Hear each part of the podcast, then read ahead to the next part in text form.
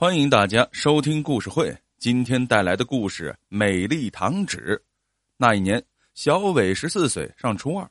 也不知道是从哪一天开始，小伟觉得班上一个女生蛮特别的。她叫郑丽，比小伟大一岁。郑丽笑起来，小伟就觉得仿佛整个世界都笑了一样。小伟知道郑丽的爱好是收集糖果的包装纸。这天，小伟装作跟往常一样，双手插在裤袋里，从教室的门口走向自己的座位。其实，小伟很紧张。手里都是汗，经过郑丽的座位时，小伟将左手从兜里快速的拿了出来，把什么朝郑丽的桌子上一扔，说了一句：“给你。”那是一张塑料糖纸。正在埋头看书的郑丽一下子瞪大了眼睛，惊喜的叫道：“呀，是大熊猫图案！这种图案没有见过呀！”坐在他后面的小伟若无其事的说：“啊。”我姑姑从北京带回来的，咱们这儿根本就没有。郑丽拿着熊猫糖纸，正面反面的看了好几遍。这小伟见郑丽爱不释手的模样，心里照进了一道阳光，故意摆出一副无所谓的表情。我家里呀还有其他的，只是我妈怕我坏牙，每天啊只给我一颗糖吃。第二天，小伟又带给郑丽一张新的糖纸，第三天又一张，一连几天。郑丽都收到小伟送的糖纸，可是郑丽不知道这些糖纸是小伟跑遍了小县城找到的。终于有一天，郑丽拿到小伟的一张糖纸，说：“这张我早就有了呀。”小伟心里磕腾了一下，假装不耐烦的说：“哦，我姑刚从北京带来的，你怎么有的？”郑丽说：“是真的呀，我小学五年级的时候就已经有了。”小伟心里七上八下的直打鼓，还嘴硬，可能可能是咱们这儿从北京进的货吧。郑丽诧异的说：“呃，可是糖纸上写着上海产的呀。”呃，你怎么都懂啊？小伟的语气很强硬。上海那么远，产的糖果能到我们这里来，总要经过北京吧？这都不懂？哼！郑丽不再说话了。过了一会儿，小声的说：“对不起哦。”从此。小伟不敢再去找糖纸送郑丽了。时间悄悄的流走。这天，小伟听班上的同学说，郑丽要转学了，还是转到外地的学校。听到这个消息，小伟脑子里乱作了一团。一整天，老师讲的什么都没有听进去。晚自习的时候，学校突然停电了，教室里漆黑一片，学生们叽叽喳喳的聊起天来。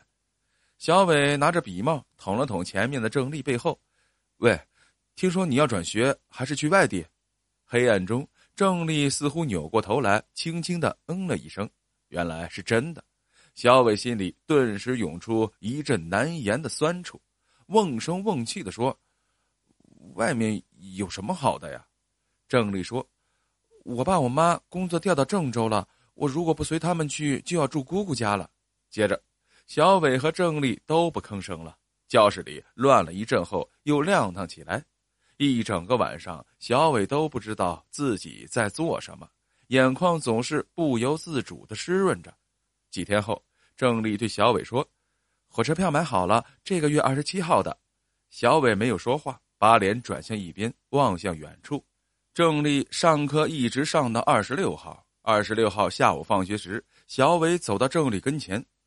明天我送你去吧，郑丽说：“我跟我爸爸妈妈一起呢，你怎么送呀？”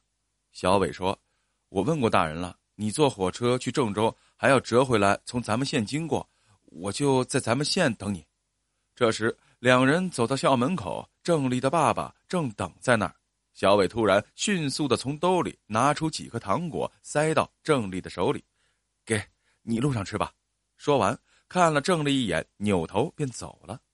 二十七号天气晴朗，郑丽随着爸爸妈妈上了火车。火车很快开动了，郑丽拿出小伟昨天送的糖果，放在桌子上把玩。那是六种不同的糖果。郑丽看着糖果，就会想到小伟。看着想着，突然，郑丽似乎听到有人喊她的名字，是小伟的声音。郑丽呆了一呆，朝窗外望去。竟然看到小伟站在火车道外面的田地里，正扯着嗓子大喊郑丽的名字。原来，小伟打听到郑丽的发车时间，算了火车经过的时间，来到一处火车经过的田地等郑丽。看到火车驶来，小伟就放声大叫：“小伟，我在这里，我在这里！”郑丽也喊了起来，把脑袋和胳膊伸出了窗外。拼命的朝小伟挥着手，小伟慌忙的奔跑追来，一边追一边喊：“郑丽，我给你的糖你吃了吗？”郑丽心想：“我怎么舍得吃呢？吃完了可就没有了呀。”这时，小伟虽然努力的追赶，仍然离火车越来越远。郑丽忍不住流下了眼泪，他忘了手里还握着糖果。等他想起来，拨开糖果一看。六颗糖果里被攥成了一团，已经快融化了。郑丽转学后，小伟仍旧保留着收集糖纸的习惯。他见到新鲜的糖纸，便拿回家里替郑丽保存起来，心里想着等下一次见面再送给他。可是郑丽一直没有回来。转眼，小伟上高二了。这天下午，小伟去书店买资料。无意间一扭头，看到一个熟悉的背影，小李的心狂跳起来。这背影实在太像郑丽了，真的会是他吗？这时，那女孩回过头，看到小伟，她惊喜的道：“小伟，是你吗？”原来真的是郑丽回来了。两人到外面找了一个露天冷饮摊坐了下来。郑丽说：“她回来半年了，回来后整天忙功课。”初中的同学都没有联系到，也没有时间去联系。小伟听着，心里有许多话想说，最终都没有说出，只是问：“你现在还在收集糖纸吗？”郑丽苦笑了一下：“学习这么紧张，我爸要我考北京的大学呢，哪有时间去想这个？”小伟说：“我这里有一大把糖纸，你要不要？”郑丽瞪大了眼睛：“好啊，你给我吧。”小伟笑道：“你想得美呢。”我攒了那么多年，一下子给你，那不太亏了吗？我要一张张给你，每给你一张就让你请一次客。小伟也在成长，开始学会了幽默。那好，郑丽也笑道：“请客的事情我先记账，等我大学毕业挣了钱，一次次还给你。”小伟说：“你家住哪？我每天去送你一张。”郑丽说了家里的街道和门牌号。小伟一听，叫起来：“我去上学了，正好要经过你家呢。”郑丽说：“那你上学时放一张糖纸到我家门前的茉莉花盆里吧。”那时候林志颖的歌《十七岁的雨季》正红，很多孩子学着歌里唱的那样，在自家门前摆上一盆茉莉花。从这以后，小伟每天早上多绕一条街，经过郑丽的门前。小伟说是正好经过，其实要多走二十分钟的路程呢。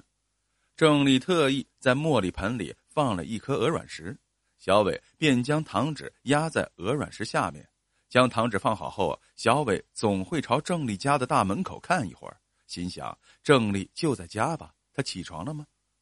一个多月后，小伟放糖纸时，见鹅卵石下有一张纸条，是郑丽给他留的言：“小伟，你暴露了。邻居家的王大伯每天晨练，他告诉我爸，有一个小子总在我家门前鬼鬼祟祟。”我爸要抓人，小伟留纸条给郑丽，那我不来了，咱们北京见吧。我也要报考北京的大学，记着，北京见。小伟在班上的成绩只是中等，自从留了那张纸条，他便开始拼命学习。到了高三，小伟终于上升到了班级前五名。高考揭榜，小伟顺利的考进了北京的一所重点大学，而郑丽。也如愿以偿的考上了同一所大学，两人一起买了去北京的车票。火车上，两人说话不多，只是常常望着对方，然后就是莫名其妙的笑了。小伟问郑丽：“那年你去郑州，我送你的糖，你吃了吗？”郑丽说：“吃了呀。”小伟问：“那你怎么想的？”郑丽说：“什么怎么想？很感动啊，糖都化了，可粘牙呢。糖糖都化了。”小伟愣住了。郑丽看着窗外不断倒退的风景轻声的说那时候挺想有个有个要好的同学跟我说不要走然后我就不走了哪怕我住在姑姑家。小伟叹了口气想一想又扑哧笑了。小伟没有说那次自己用针在每一个糖上都刻了一个字六颗糖六个字合起来便是你不要走了吧。融化了郑丽没看见想来青春就是这样有缺憾也是无悔的。